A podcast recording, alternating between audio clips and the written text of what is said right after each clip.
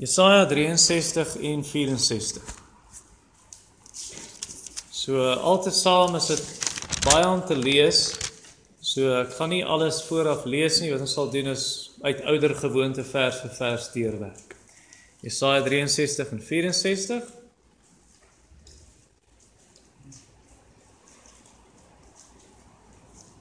En ek het die tema verkeerd op die skerm.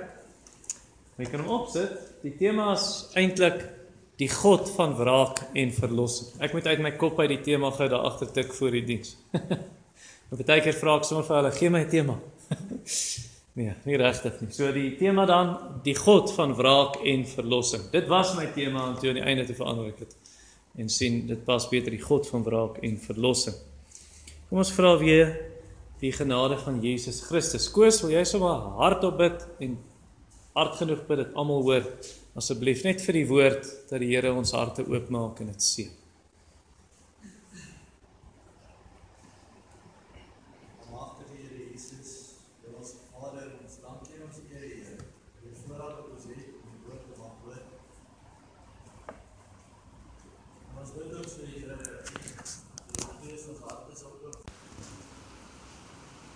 Amen. Enige oorlog of dit nou die Tweede Wêreldoorlog is of dit nou 'n oorlog in die Romeinse tyd is of dit nou oorlog is toe die Vikings gelewe het, enige oorlog die dag van wraak oor die vyand is ook die dag van verlossing vir die verdruktes. Dieselfde swaard wat die vyand doodmaak, is die swaard wat die vriende red. En dis so hier in in ons teks ook in Jesaja 63 en 64. So hier sien ons God se dag van wraak is eintlik ook die dag van verlossing vir sy kinders. En dit sien ons byvoorbeeld in 63 vers 4, want die dag van wraak was in my hart en die jaar van verlossing het gekom. So daar sien jy dit in een teks. Net dink aan Jesus se kruisdood. Dit was 'n dag van wraak oor sonde, maar dit was die dag van verlossing. Dis 'n dag van wraak oor Satan en die magte van duisternis, maar vir ons 'n dag van verlossing. Dink aan die wederkoms. Dis 'n dag van wraak oor die vyand, maar vir ons is dit die dag van verlossing. En Jesaja 63 en 64 wys eintlik vir jou God se wraak oor sy vyande en dan ook hoe ons God se kinders dit vryspring, spesifiek nou Israel in die konteks. So nommer 1 dan kyk ons na 'n dag van wraak. D.I. Carson is 'n Kanadese teoloog. Uh ek dink seker een van die beste teoloë in die wêreld, maar Carson sê toe hy by Cambridge Universiteit studeer het in Engeland. Toe het hulle 'n dag gehad waar die ongelowige studente kon vra vra vir die hierdie Christen studente en die Christene wat studeer, dis nou meesters en doktorsgrade en so aan. En die sessie is genoem Grill a Christian. So jy kan jy kan hulle peper met vra. En toe sê iemand vir Carson, "Hoe kan julle Christene sê die God van die Ou Testament en die God van die Nuwe Testament is dieselfde God?" Nee, dit is tog duidelik, is nie dieselfde God nie. Die God van die Ou Testament is bloeddorstig en wraakgierig en hy wil net doodmaak, oorlog en die God van die Nuwe Testament, Jesus, en liefdevol en sagmoedig en genadig en vergewe mense. En toe wys Carson voorbeeld uit hoe God in die Ou Testament so geduldig en lankmoedig en barmhartig is. Hy kon Israel hoeveel keer uitwis, maar gee hulle nog 'n kans en gee hulle nog 'n kans en nog 'n kans. Dink maar net aan duisende jare wat hy profete stuur om te sê draai na my toe, draai na my toe. En toe wys hy voorbeeld uit die Nuwe Testament waar Jesus byvoorbeeld in Openbaring 14 sy vyande in 'n parskyp gooi waar jy drywe uittrap, nê, nee, so die sap uitvloei as 'n wynpers, waar waar waar Jesus sy vyande uittrap tot hulle bloed in die strate vloei so hoog soos die perde se toeps. En jy sê hy sê nou vir my, die God van die Ou en Nuwe Testament is dieselfde God nie. Nee, ons kan dit natuurlik omkeer ook. In die Ou Testament jy voorbeelde van toorn en oordeel, Nuwe Testament voorbeelde van genade, maar ehm um, Dit kan nie sê hy's dieselfde God. So so daar is hierdie waar hy is 'n God wat ook oordeel, selfs in die Nuwe Testament. Ek het langs 'n professor van Tikkies gesit by 'n uh, eintlik so 'n ver, vergadering vir Bybelvertaling vir die Hulle hulle het toegenoem die 2016 direkte vertaling, maar toe staan hierdie een professor op want hulle het 'n 'n kwessie gehad dat ons in opstand gekom het en aanhalingstekens gesê het ons wil hê dit moet duidelik aangedui word in die Ou Testament ook dat daar mense messiaanse profesie is, profesie van Christus. So met ander woorde met 'n hoofletter gespel word waar dit 'n voorspelling van Christus is. En ehm um, toe staan hierdie professor op en toe sê hy dat die God van van die Ou Testament, hierdie engel van die Here in die Ou Testament, dit kan onmoontlik na Christus verwys. Want kyk in 2 Samuel 24 hoeveel hoe duisende mense doodmaak. Dis onmoontlike verwysing na Christus. Nou dit is so dat Jesus is 'n sagmoedige lam. Hy's die lam van God. Maar dit is ook so hy's die leeu uit die stam van Juda wat sy vyande verskeur. So Openbaring 5 byvoorbeeld gebruik al twee binne twee verse. Die leeu Openbaring 5 vers 5, die lam Openbaring 5 vers 6. So soos Woudie Bakum sê, Amerikaanse prediker, soos hy sê ons moenie die idee van Jesus uit die hy's hierdie shampoo model. Jy weet sy hare waai in die wind en nou, eintlik waai dit nie eers nie. Jy sien mos die die seile, die seil van die boot waai, maar Jesus staan sy hare waai nie en, en blou oë en jy weet die amper die idee van Jesus, hy's 'n sissie. Hy's hierdie sagte sissie, hy's soos soos Piglet. Uh of of hy's so skadeloos soos Winnie the Pooh of hy's altyd morbied en altyd depressief soos Eeyore. En jammer vir Eeyore. Piglet en Winnie the Pooh nie. Ons moet eerder die beeld sien van 'n van 'n Aragorn of 'n Legolas in Lord of the Rings, net dapper, vreeslose helde uh, wat niks vrees nie. En ons sien byvoorbeeld in ons teks vanaand hoe hoe Jesus man alleen Man alleen in Engels single-handedly verpletter hy sy vyand. Hy het geen hulp nodig nie. In vers 3 byvoorbeeld, ek het die pers alleen getrap. Vers 5 ek het uitgekyk, daar was geen helper nie.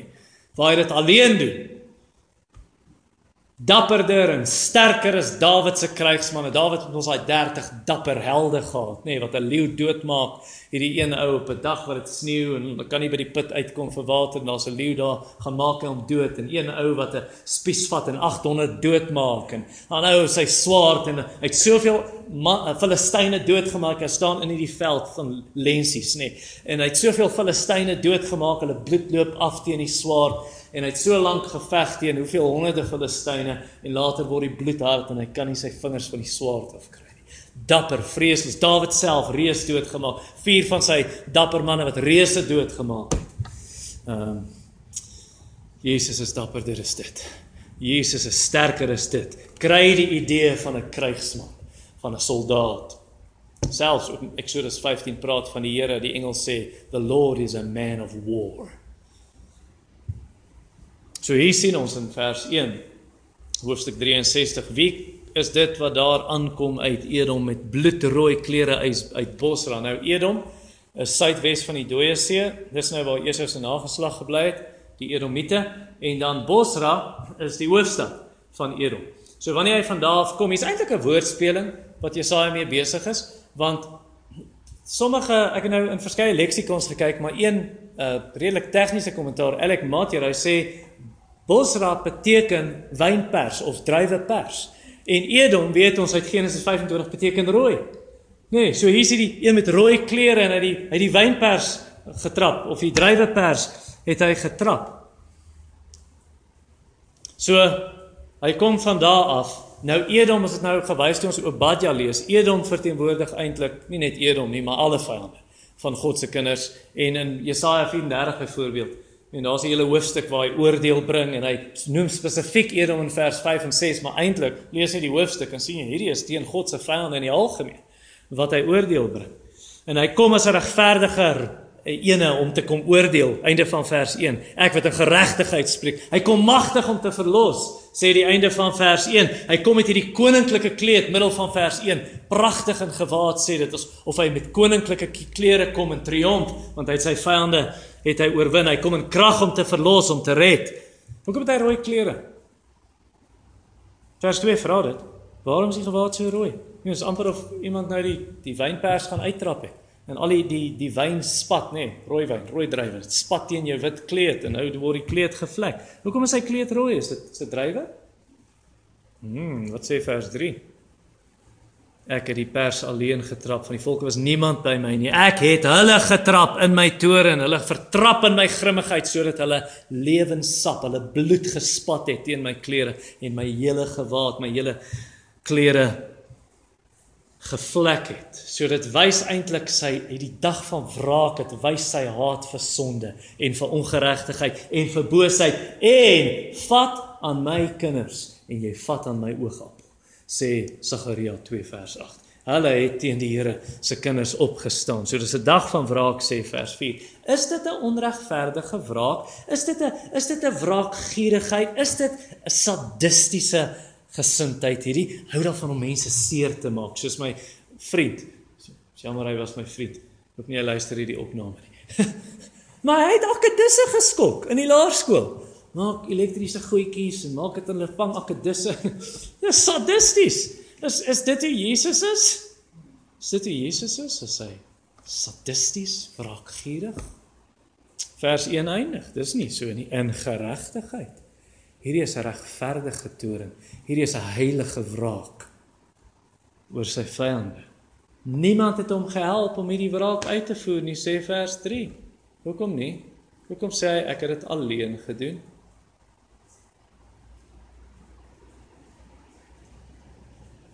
Is ons heilig? Is ons mense, ons kan ander vir hulle sonde straf want ons self het geen sonde nie. Nee. So net hy is heilig om sondaars te kan oordeel. Het ons die mag al was ons sondeloos, het ons die mag om sondaars oral te oordeel? Nee. Net hy is almagtig om sondaars te verpletter en sondaars te straf. Dink maar aan Getsemane. Wie saam met Jesus gaan gegaan toe hy in Getsemane gebid het? Die disippels. Al die pad?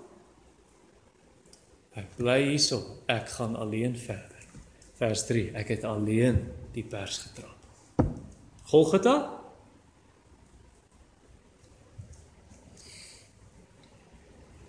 So net God kan. Net God kan straf. Net hy is heilig, net hy is almagtig. Jakobus 4 vers 12 hy alleen het mag om te oordeel. Soos hy eie arm kom en bring verlossing vers 5. Ek het uitgekyk, daar was geen helper nie. Ek was my verbaas. Niemand het my ondersteun nie. Toe het my eie arm, my arm my gehelp. My grimmigheid het my ondersteun. Wat en wie is die arm van die Here? Dis die Messias, dis Christus self.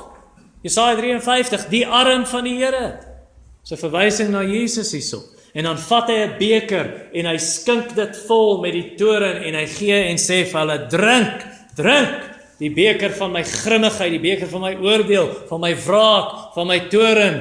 Drink." Vers 6.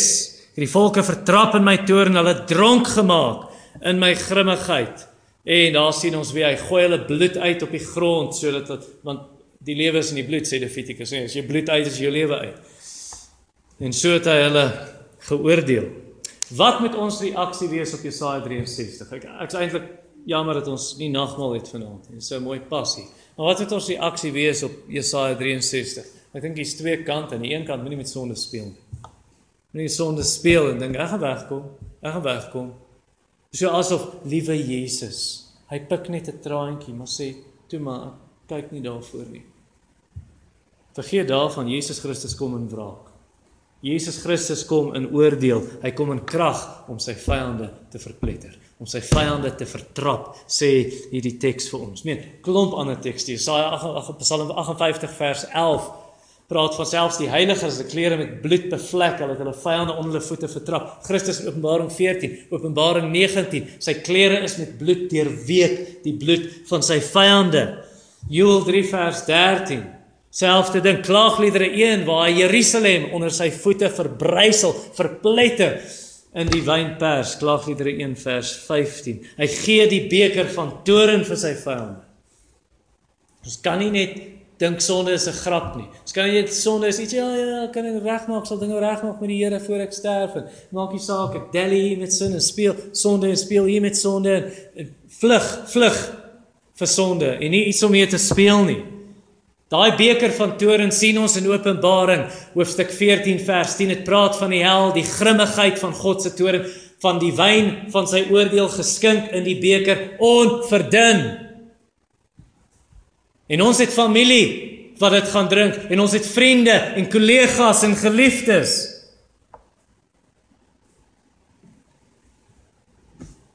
Dis nie iets wat ons ligtelik opneem nie.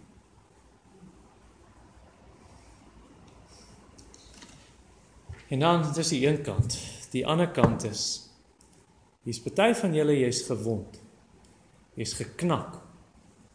Jou jou vlam brand flou. En dalk is dit jou eie sonde wat jou gewond het. Jesus gaan jou nie afbreek nie. Hy breek nie die geknakte red nie en smeer Doof nie die smeelende kerspit uit nie. So moenie wanhoopig geraak oor jou sonde. So mismoedig, jy dink daar's nie hoop vir my, ek's te ver. Hoe kan ek na die Here terugkom en ek het verskriklik gedoen en my gewete pla my. Nee nee, ons het gesing, our sins they are many, his mercy is more. Waar sonde oorvloedig geword het, genade genade nog meer oorvloedig geword. En weet jy hoekom? As gevolg van jou verlosser en my verlosser wat Jesaja 63 op homself geneem het waar hy in die parskyp is. Waar hy in die parskyp is en die Vader hom verbrysel. Jesaja 53:10 dat die Here dat dit die Here behaag om hom te verbrysel in die parskyp totdat Jesus word aan die kruis van Golgotha 'n bloedbad. Vir ons. Vir ons. Hy wat geen sonde geken het nie 'n sonde vir ons gemaak 2 Korintiërs 5:21 vir ons waar hy in die parskyp is hy daai beker in vers 6 die beker van toren wat was in die beker? Hy bid Vader as dit moontlik is neem hierdie beker weg. Nogtans nie my wil nie maar u wil geskied dat Christus daai beker tot die bitter einde tot alles leeg is. Die beker is leeg, die beker van toren. Jeremia 25 praat van die beker van toren. Christus drink dit leeg vir ons. En hy sê hierso: Vat die beker van verlossing. Hoe sal ek wat sal ek die Here vir geld vir al sy goedheid aan my. Ek sal die beker van verlossing optel en die naam van die Here aanroep. Psalm 116:12 en 13. Ons kry die beker van verlossing want hy sê: "Gee jou beker wat jy moet drink, die beker van toren. Ek sal dit leeg drink." So moenie wanhoopig raak oor jou sonde nie. As jy in Christus glo, jy vertrou is in hom nie in jouself nie. God die Vader aanvaar sy dood asof jy dit vir jou eie sonde gesterf het. What a love, what a cost we stand forgiven at the cross. So dis 'n dag van wraak, nommer 2, 'n dag van verlossing en dis hoofstuk 63 vers 7 en dan die res van daai hoofstuk en die hele hoofstuk 64. Jy ken mos die ou haleluja liedjie. Tel jy sien en tel jy vir een en so aan en dan en jy sal verbaas wees oor wat God jou skenk. Kyk net en sien maar kyk wat het die Here gedoen vir my. Ek dink dit is baie keer goed om aan die verlede te dink. Baie keer kan die verlede jou vashou, nê? Nee? Ek praat van sonde dalk spesifiek of dinge wat gebeur het. Maar kom ons sê sonde en die Here het jou vergewe. En soos 'n ouer predikant vir my eendag gesê, toe ek was mismoedig oor my sonde en ek gaan na hom toe, ek was eintlik onoortuiging van sonde na hy gepreek het by 'n konferensie en toe gaan ek na hom toe.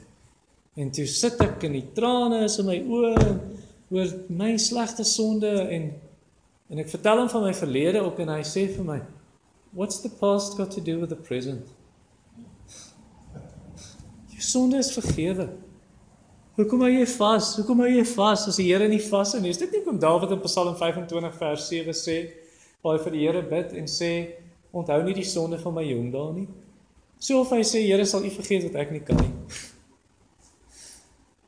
Ek sal aan hulle sondes nie meer dink nie, sê Hebreërs 10 vers 17.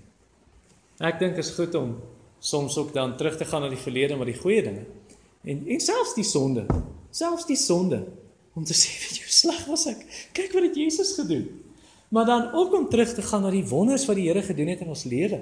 Sê maar kyk, kyk hier. En dit bemoedig jou veral in donker tye, nê? As jy nie lig sien nie, jy sien nie hoop nie, jy sien nie rigting nie en jy kyk maar kyk hoe die Here my gehelp. Ek voel partymal so. Ek het 'n versoeking wat 'n klomp van julle dalk nie het nie.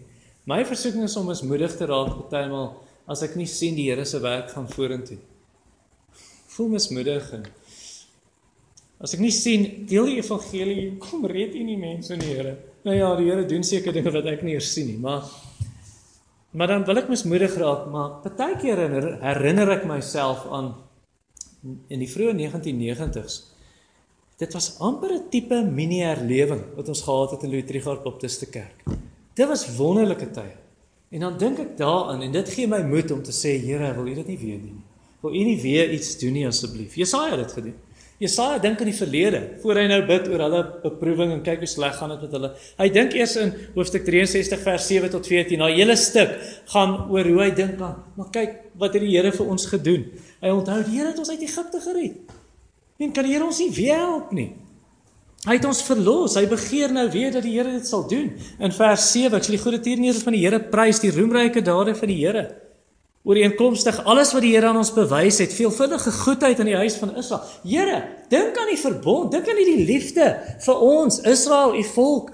Kyk wat het hy vir ons gedoen. Hy het gesê, "Julle is my volk, ek is julle God." Here, al hierdie voorregte, ek prys U daarvoor. En wat 'n ander volk het hierdie voorregte gekry? Hy dink aan God se goedheid in vers 7. Het hulle dit verdien?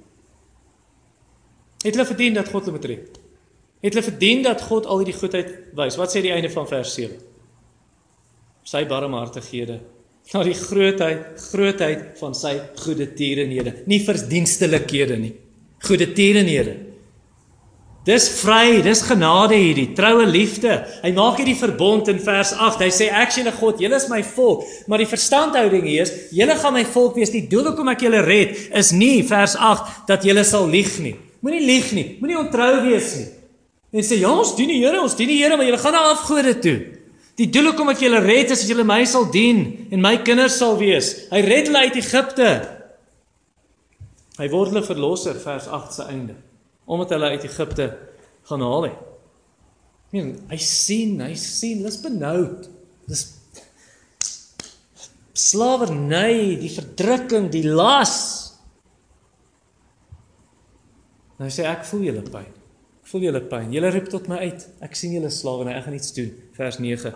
In al hulle benoudheid was hy benoud. En toe wat doen hy? Toe stuur hy die engel van die Here. Wie is die engel van die Here? Nou, die engel van die Here is Christus voordat hy mens geword het in Bethlehem. As jy in die Ou Testament lees van 'n engel van die Here, ek weet van ten minste een verwysing wat dit op na Christus verwys in Eksodus hoofstuk ehm um, 23. Die tweede helfte van die hoofstuk en praat ek sal my engel voor julle uitstuur, 'n engel, hy sal julle lei, hy sal julle sondes nie vergewe as julle rebelleer nie. So dis 'n verwysing na Christus, maar die engel van die Here is Christus. Uh byvoorbeeld in Exodus, Exodus 3 Die engel van die Here het in die brandende bos aan Moses verskyn. Wie is hy? Vra Moses. Ek is die God van Abraham, Isak en Jakob. Ek is wat ek is. Ek is die Here. So dis 'n verwysing na Jesus. En hierdie in vers 9 die engel van sy aangesig het hulle verlos. Christus het gekom in deernis en liefde red hy hulle middel van die vers deur sy liefde vers 9 en deur sy medelee het hy hulle verlos. En dan sê dit hy het hulle opgehef en gedra al die meen dan die tye in die ou dae. Hy het hulle gedra deur die woestyn. Wolkolom, lekker koelte in die dag.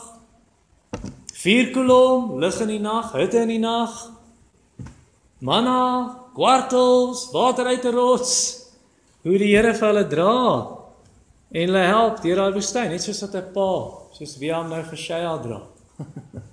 net soos wat 'n pa kind dra, sê hy in Deuteronomium 1:31. So het ek julle gedra deur die woestyn. Soos 'n arend kleintjies op 'n vlerke dra, sê hy in Deuteronomium 32, so het ek julle gedra. Het hulle dit waardeer? Vers 10 hulle was wederstrewig, hardkoppig, rebels. Hulle die Heilige Gees bedroef. Nie geluister vir die Here nie. Gemurmureer, gekla oor elke ding, hierdie kermkouse en toe wat doen die Here? Hy draai teen hulle. Nou staan ek teen julle. Nou is ek julle vyand. Nou sal ek teen julle veg. Vers 10 in die middel. Self het hy teen hulle gestry, stuur die Midianiete. Nee, nie net daar nie, nog voor hulle in die land inkom. Met die slange wat hy onder hulle instuur, die plaag, verwoes met vuur wat uit die tabernakel kom. En toe hulle in die land kom, Midianiete, Amalekiete voor hulle in die land kom. En toe hulle in die land is nog die Moabiete en die Ammoniete en die Amoriete. En uh later die Siriërs en toe die Assiriërs en die Filistyne weet ons, toe die Babiloniërs op die einde. Sy volk, sy volk. Hy straf hulle ja, maar dan dink hy weer aan die ou tyd. En dan kan Moses en hy dink aan die volk, vers 11. Toe het hy aan sy volk gedink die dae van die ou tyd, die dae van Moses en Jesaja vra, né? Maar waar is hierdie God? Waar is hierdie God? Hierdie God wat ons so gered het. Ja, hy, hy het Moses gegee, hy het Aaron gegee as herders om die kudde te lei deur die Rooi See selfs in vers 11. Ja, sy voetspore was onsigbaar. Jy kon nie sy voetspore in die see sien nie, maar hy was daar. Jesaja Psalm 77 vers 20. Al was sy voetspore onsigbaar gewees. En hy het hulle so gelei dat hulle soos 'n perd is wat op 4 voete hardloop. Op 2 voete val jy. Op 4 voete nie maklik nie. Nee, so vas soos 'n perd op vier voete wat deur 'n oop vlakte hardloop ergens in Kalahari. Ehm um, of in 'n woestyn daar in hulle geweste. En dit sien jy in vers 13 wat hy sê, hy het hulle deur die watervloede laat trek. As hy wat hulle deur die Rooi See vat, soos 'n perd deur die woestyn sonder om te struikel. Hy het sy gees gegee in hulle midde. Onthou jy dit? Here, ek kan hierdie werk alleen doen nie. Nee, nee, hoe gaan ek hierdie mense wat heeldag so kla en sy skoonpa sê ook vir Moses jy gaan jouself doodmaak en hulle 'n lang tou staan heeldag in die son wag vir Moses om ons te help. Jy gaan dit doodmaak. Kry vir jou helpers en 70 mans wat toe kom en ehm um, hulle moet sekere karakterkwaliteite hê, maar dan in Numeri 11 dan sê dit God het gesê ek sal van die gees wat op jou is op hulle plaas. So die gees was in hulle midde om hierdie mense te bekragtig, wysheid te gee vir hulle taak om die volk te help. Dis in vers 11 aan die tweede deel van die vers waar sy Heilige Gees wat in hulle midde gee. Jesaja wil dit nou weet. Here, maar waar is dit? Waar is dit? Ek wil weet. Here, waar is Louis Trigard Baptiste Kerk? Waar is dit wat ons gesien het? Waar is George Whitfield se tyd? Here, wil U iets doen nie? Hy het die see laat oopgaan toe Moses sy staf optel. Dit was eintlik God se hand. Vers 12 wat sy heerlike arm laat trek het aan die regterhand van Moses, die waters valle oopgekloof, nê. Nee.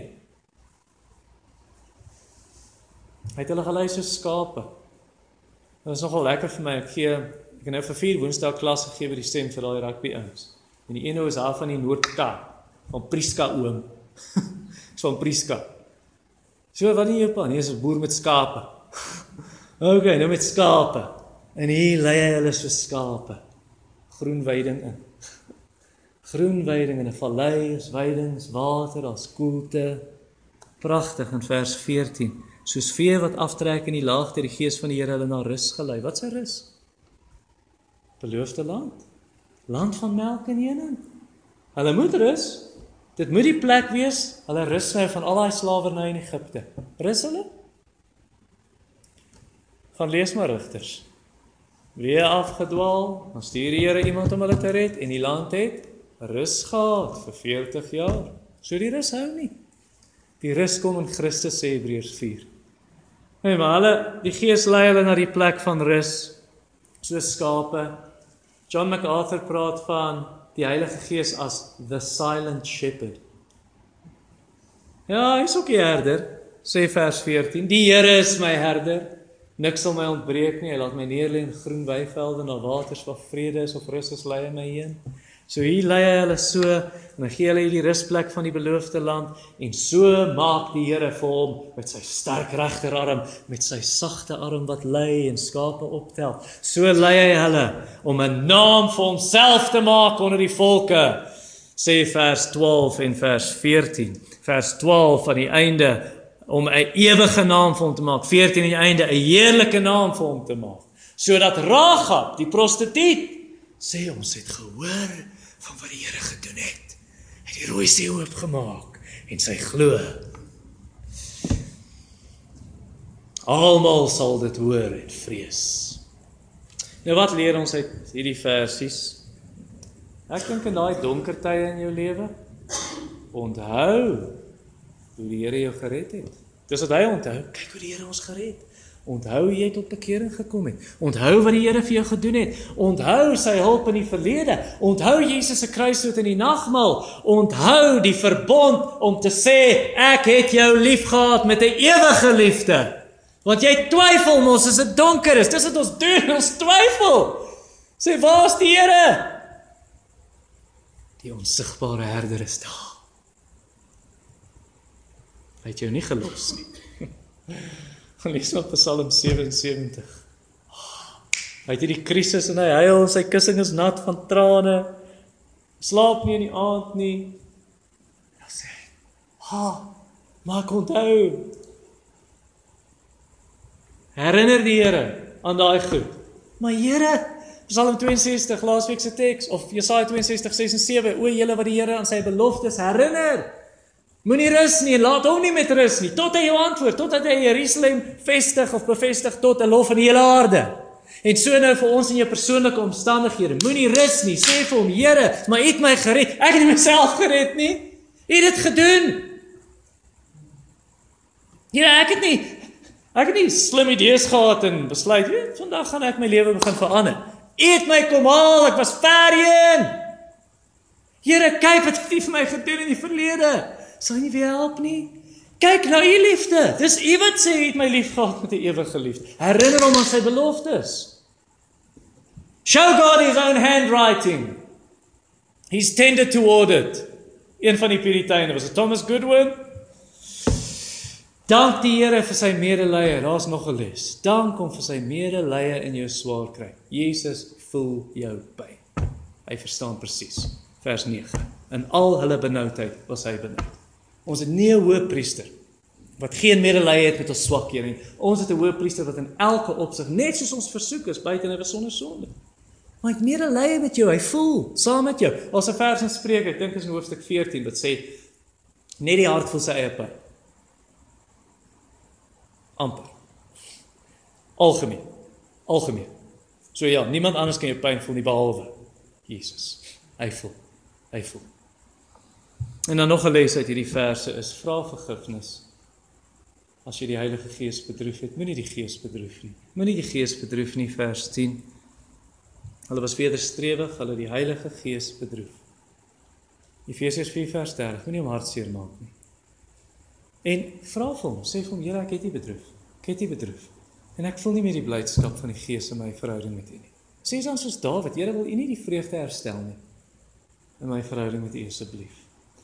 Ek onthou ek het klomp jaar terug 'n gesprek gehad met 'n man. Ek het die evangelie met hom gedeel vir omtrent 'n uur lank. En nee, dalk langer as 'n uur, maar ek wys hom heeltyd. Ek wil hom eers wys maar jy het Jesus nodig. So nou vra ek hom het het jy gesondig teen Here? Nee, hy het nie. Het jy hierdie gedoen? Dan gaan ek sommer deur luister. Galasiërs 5 die werke van die vlees, Romeine 1 daai lys van sonde. Ek sê hierdie gedoen, hierdie gedoen nie. Nee, nee, nee. Ek sê so jy sê vir my jy is sondeloos, maar ek het nie daai goed gedoen. Doen nie dit nie. Ek sê so jy is sondeloos. Ja nee, hy weet nie van iets verkeerd in sy lewe. En so dit aangaan uiteindelik toe sien hy dit.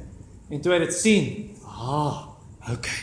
Nou kan ek vir jou wys, hier is die medisyne. Nou kan ek vir die goeie nuus deel van hoe Jesus sondaars red. My my my benaderings gewoonlik of mense te sê Jesus het nie vir jou gesterf nie. As hulle vir my sê hulle is nie sondeloos, uh, of hulle het nie sonde nie. Sê wel, Jesus het vir sondaars gesterf, sê jy, hy is nie sondaar nie. O nee, nee, nee, dit nie, het sonde, ek het sonde. Ehm um, jy kan nie verlossing geniet tot jy nie erken ek's 'n arm bedelaar. Ek het niks om die Here te gee nie. So erken jou sonde en onthou God se karakter dan om sondaars te help en genadig te wees. Dis nou eintlik van vers 15 af en dwarsdeur tot die einde van hoofstuk 64. So eintlik wat jy moet doen is kyk na jou hopelose self. En dan moenie bly daar kyk nie, jy sal sin. Kyk dan weg van jou hopelose self na die almagtige God, na die goeie God wat sondaars red en help en roep uit dat hy jou red. Dis wat Jesaja hier doen. Hy sê kyk na ons, maar nie te lank nie. For everyone look at your sin take 10 looks at Christ. Kyk na Jesus. Kyk na die verlosser, kyk na God. En dan gaan hy eintlik terug na wat ons nou als gekyk het, begin van hoofstuk 63, eerste twee dele. Sê kyk hoe hy ons vyande geoordeel. Kyk hoe hy ons verlos in die verlede. Ag, oh, sal hy dit nie weer doen nie. Kom straf ons vyande en kom red ons, Here. En dis wat hy nou uitroep vir Israel hierso. Hy hy bid dat God uit sy heilige woning, uit sy heerlike woning in die hemel sal kyk en sy kinders sien en hulle help in vers 15. Kyk van die hemel neer, aanskou uit die heilige en heerlike woning. Here asseblief. En waar is hierdie God? Waar is hierdie God van ywer? Waar is hierdie God van krag, magtige dade, genade, verlossing, ontferming, omgee? Waar is hierdie God? Here, waar is hy? Het ons gehelp met Egipte? Gaan jy ons nou net vergeet? Gaan jy ons net vergeet vers 15? Res van die vers, waar is die ywer, magtige dade, ontroering van die binneste barmhartighede? Eh, gaan jy dit net terughou, Here? Ja, ons roem ons nou nie in Abraham nie. Ons roem nie, ons is Jode, ons is van Israel. Ja, ons roem nie daar nie. Vers 16. U is ons Vader, dis waar ons roem. Want Abraham weet nie van ons nie en Israel ken ons nie. Al wat nou saak maak is God is ons Vader, U is ons verlosser. Asseblief help ons. Asseblief help ons. En as U ons Vader en verlosser is, hoekom help U ons dan nie? Dis ek's nou Jesaja, nie? Hoekom help U ons nie?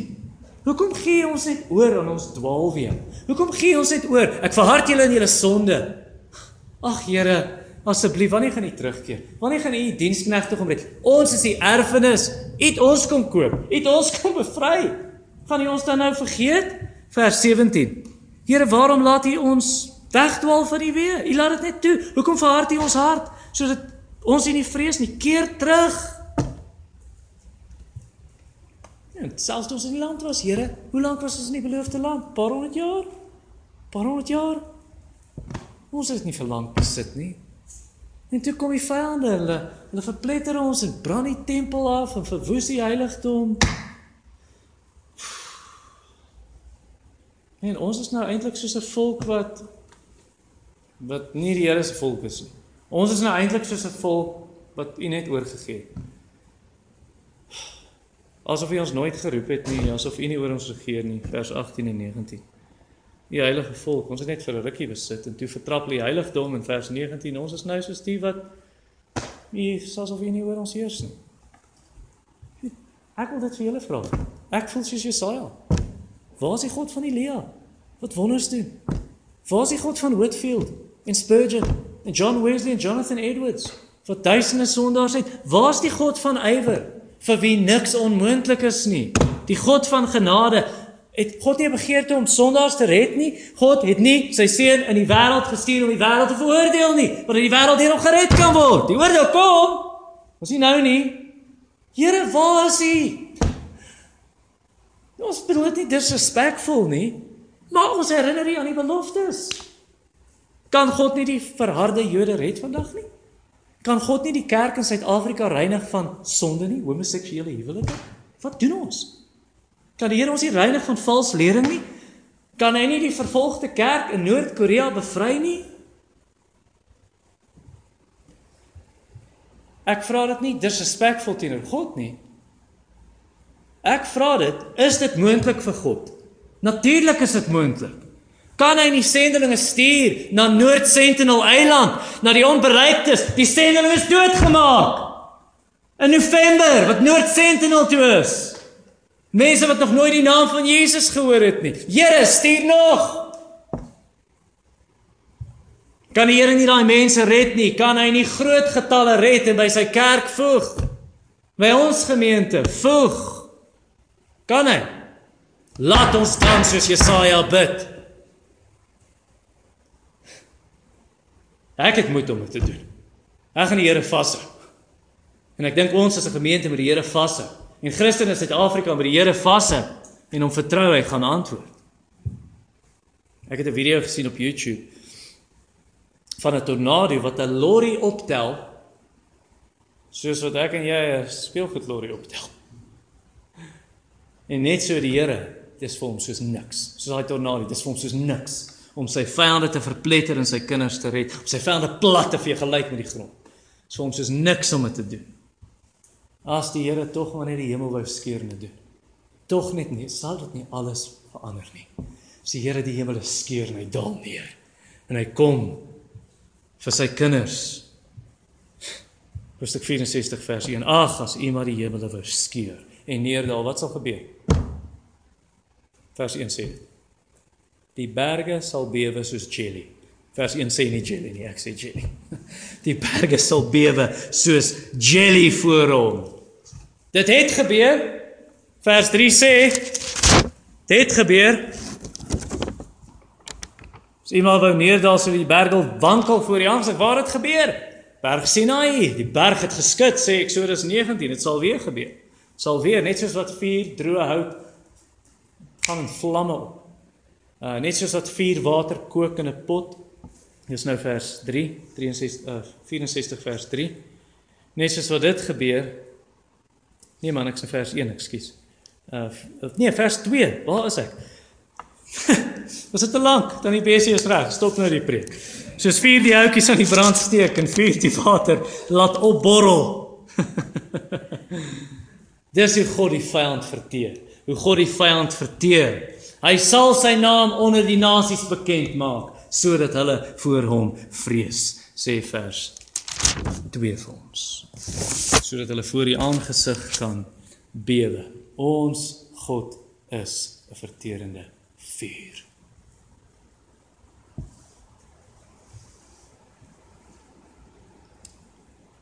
Van ouds af is al God soos hy? Is al God soos hy ooit? Bestaan daar 'n ander God? Al bestaan nie 'n ander God nie. Daar's nie 'n God soos hy nie. Van ouds af, hy's 'n God wat aksie neem vir die wat op hom wag, wat optree vir die wat op hom wag. Vers 4. Van ouds af, niemand het dit gehoor of verneem nie. Geen oog het God gesien wat werksaam is vir die wat op hom wag nie behalwe u. En hy ontmoet met daai's wat dit geniet om reg te doen. Wat hom en alles onthou en sy woord onthou en alles wat hulle doen vers 5. U kom hom tegemoet wat met vreugde geregtigheid beoefen hulle wat aan u dink op u weë het Israel dit gedoen het hulle God se weë gedoen. Het hulle dit geniet om reg? Hulle het nie. Hulle het nie dit gedoen nie. Vers 5. Julle het gesondig en nou sê dit Here is kwaad vir hulle. En hy's kwaad vir hulle want hulle sondig. Maar hulle sondig, al is hy kwaad. Wie gee hom dat hy kwaad is? Ons sal dan nou met ons sonde. Dis 'n rebelsheid, dis 'n hardnekkigheid vers 5. En dit sê hulle is lank in hulle sonde vers 5. Hulle hou net aan, hulle hou net aan en so lank aan dat Jesaja nou begin wonder aan die einde van vers 5 is al hoop. Is al hoop dat hy ons gaan verlos. Is daar hoop? Vers 6 is daar hoop as ter laaste een van hulle onrein is met sonde? Is daar hoop? Ek wil nie kras wees nie, maar ek gaan jou sê wat die Hebreëus sê. Wat se hoop is daar in vers 6? Al ons regverdige dade is soos 'n besoedelde kleed. Weet jy wat sê die Hebreëus? Die Hebreëus sê soos 'n menstruele doek. Onrein, sê hy. Is daar hoop vir ons? Meen onder die Here, onder die hele volk is daar skaars een wat die Here sal vasgryp en sê ek tree in vir die volk, ek bid. Here asseblief red ons, help. Man, hulle bid nie eens vir hulp nie. Hulle bid nie eens vir hulp nie. Vers 7. Daar's niemand wat u naam aangeroep het nie. Ons gee nie om dat ons wegdwaal nie, asof niemand omgee nie. En as gevolg van hulle sonde word hulle soos 'n verlepte blaar. En hy val van die boom af en hy waai weg. Einde van vers 6. En die Here draai sy gesig van hulle weg. Draai sy gesig weg. Hy glimlag nie hieroor nie. Hy glimlag nie oor hulle sonde nie. En hy gee hulle oor hulle sonde en sê smelt maar weg in julle eie ongeregtigheid. Vers 7. Middel van die vers het hy aangesig vir ons verberg en ons laat wegsmelt deur ons ongeregtighede en nou roep Jesaja. Nou roep hy, ek's amper klaar julle. Byt vas. Nou roep hy en hy sê Maar U is die pottebakker. Ons is maar die klei, Here, U het ons gemaak. U is ons maker. U is ons Vader. Vers 8. Gaan U gaan U ons net vergeet, Here? Gaan U ons soms so weggooi asseblief? Asseblief, Here, ek vra mooi. Moet ons nie vir altyd vergeet nie. Moenie kwaad wees vir ons en ons sonde onthou teen ons nie vers 9. Wil U nie asseblief weer glimlag nie? En gunstig wees oor ons. Onthou u volk vers 9. Jerusalem is verwoes, Here. Die heilige stede in Juda, dis soos 'n woestyn. Vers 10. Die vyand het net ingekom. Hulle vertrap die tempel, vertrap die heerlike huis, vertrap die heilige huis. Ja, daar waar ons voorvaders aanbid het, daar waar ons U geprys het, Here. Wat's oor van dit? Vers 11. En gaan nie niks daaraan doen nie. Gaan gaan nie net aan 'n pad kyk. En die genade inhou vers 12. Sal U nie ongeduldig wees om ons te help? Dit is 'n of die Here sê ek kan nie meer inhou nie, ek moet julle help. Wil U nie so wees nie? Kom doen goed aan die volk asseblief, Here. Moet asseblief Moet asseblief nie stil bly nie. Dis die ergste straf. Antwoord ons, Here, vers 12. Kan ons nie met daai selfde vrymoedigheid bid soos Jesaja nie?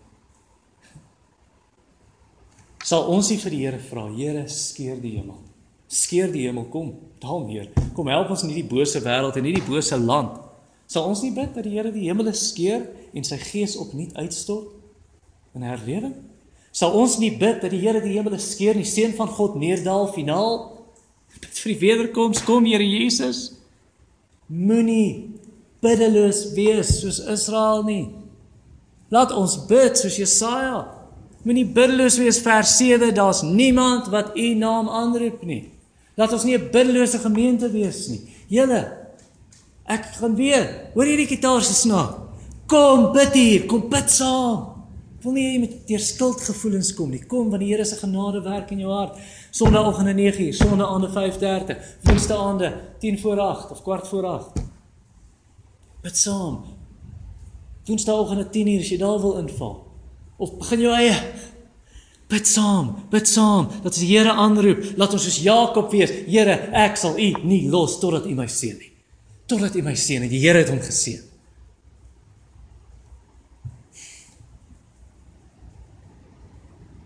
Sal die Here nie hoor as hy uitverkorenes dag en nag tot hom uitroep nie Lukas 18 vers 7 ek verseker julle hy sal hoor en gou ook as die Here vasgryp maar laat ons nie bid terwyl ons onheilig is nie. Terwyl ons onheilig lewe en ontrou is aan die Here nie. Soos hulle bid maar die bloed stroom van die hande af Jesaja 1 vers 15. Dis nie so bid nie. Dat ons heilige hande ophef sê 1 Timoteus 2 vers 8. Die Here is nie tevrede met 'n kerk wat soos die wêreld lewe, soos die Korintiërs nie. Die Here is nie tevrede met 'n kerk wat verdeeldheid het, 'n kerk wat wat sonde verdra soos die Korintiërs wat met valse lering speel soos die Galasiërs. 'n kerk wat afvallig raak soos die Hebreërs wat hulle eerste liefde verlaat soos die Efesiërs. 'n kerk wat wat geestelik lui is en geestelik aan die slaap is soos die gemeente in Sardes wat lou is. Halfhartig dien soos die Laodicense. Wees 'n rein bruid vir Jesus. Rein bruid dat Jesus Christus kom. Ons is gewas in sy bloed. Ons is gereinig deur die water van sy woord. Ons leef heilig, ernstig om heilig te lewe. En luister hier. Hier is nou my slotgedagte. As as ons op hierdie manier rein is, dan sal die dag van wraak by Jesus se wederkoms vir ons die dag van verlossing wees. Sal wees soos 'n veldbrand. Wat alles verwoes maar eintlik bring daai veldbrand op nuwe lewe. Jy gaan sien groen grasspruitjies wat uitkom. Kom ons bid saam.